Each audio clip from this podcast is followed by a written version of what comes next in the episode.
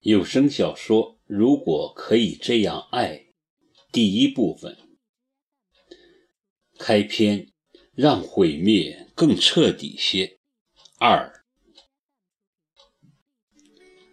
关于他的死，后来传出很多版本，有说是被人劫持谋财害命，有说是欠了债想不开寻了短见。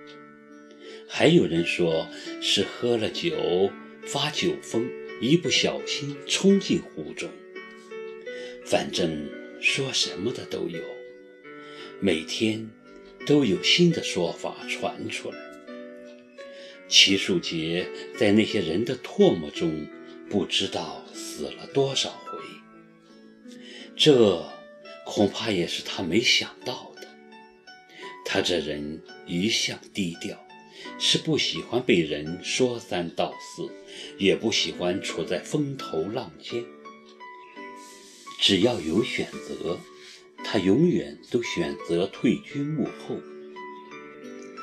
真没想到，他这么一个低调的人，死却死得这么轰轰烈烈，连从小出风头惯了的白考儿都望尘莫及。而有关他死时的真实情况，却是后来警方提供的。据他们调查，那辆白色本田在湖边的树荫下停了整整一个下午，纹丝不动。不知怎么，到了傍晚，路灯已经亮了，人们都到湖边散步纳凉时。车子突然像暴怒的狮子般咆哮着，开足马力飞腾而起，在空中画了个优美的弧线后，一声闷响，扎进了湖水中。那个画面一定很壮观，就像很多汽车广告。急速飞驰，追风赶月，行云流水般尽显完美。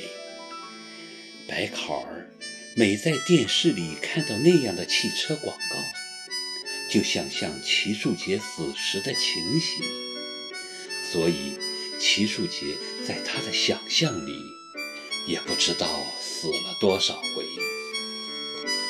扯远了，还是回到事发的当天。车子冲入湖中后，立即引来一阵惊叫。围观的人从四面八方赶来，救护车和警车也先后赶到，但都一筹莫展，因为车已沉入湖底，湖面一片宁静，仿佛什么也未曾发生过一样。湖水依然荡漾着迷人的波浪，夜风习习，繁星点点，很平静的一个夏天的夜晚。接着，警察开始封锁现场，一辆吊车开了进来，几个潜水员潜入湖中实施打捞。岸边一时间灯火通明，人声鼎沸。凌晨四点左右，冲入湖中的本田终于浮出水面。吊车小心地将其吊向岸边，车门打开了，里面的人被抬了出来。齐树杰和一个女人湿漉漉的紧紧抱在一起。一个女人，看清没有？是一个女人。全城轰动，所有的人都在议论。一男一女驾车驶入美丽的南湖，两人被打捞上来时还手指扣着手指。现场留有一封遗书，用塑料胶纸密封好了的。显然，死者生前经过精心准备。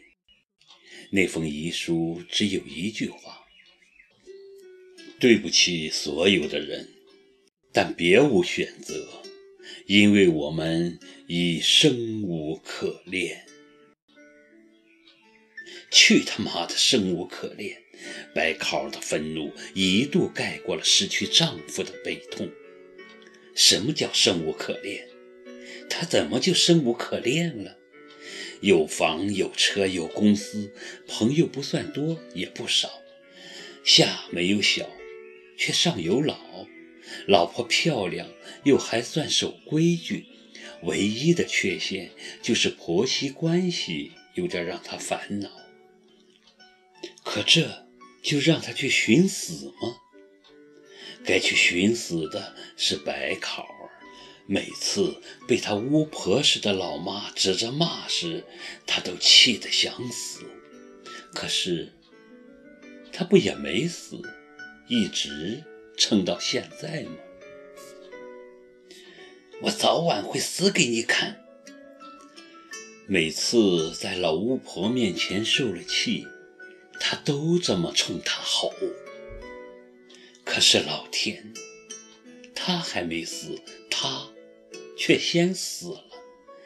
平常做什么事总是他落在后面，怎么这一次就让他抢了先呢？到底是哪根神经打错了，最后竟成了他死给他看？白考儿想破脑袋也想不明白，他美满的婚姻怎么走到了这个地步？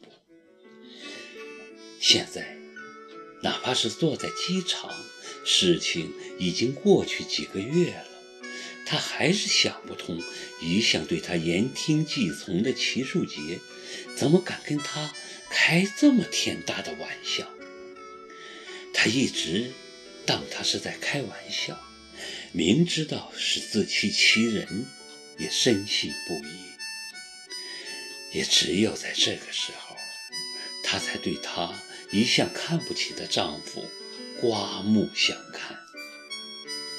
二十六岁就让他成了一个寡妇，这混蛋出手比他狠多了，让他连质问的机会都没有。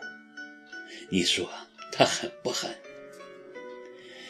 鲁迅老先生说过：“不在沉默中爆发，就在沉默中死亡。”这句话印证在齐树杰的身上，就成了他没有在沉默中灭亡，他就在沉默中爆发。他的爆发就是灭亡，谁说不是呢？还是回到机场，时间一分一秒的过去，飞机都快起飞了，耿墨池还不见踪影。能不能等到他？白考心里一点底儿也没有。他不会食言吧？还是胆怯了？如果真是这样，那我也就不必冒这个险了。白考儿有些庆幸地想：“这倒是个很好的结果呢。”可是这么想，其实表明真正胆怯的就是他自己。他期待他的出现，又害怕他真的出现。正忐忑不安着，那家伙却现身了，靠在候机厅的门口抽着烟。冲着他笑呢。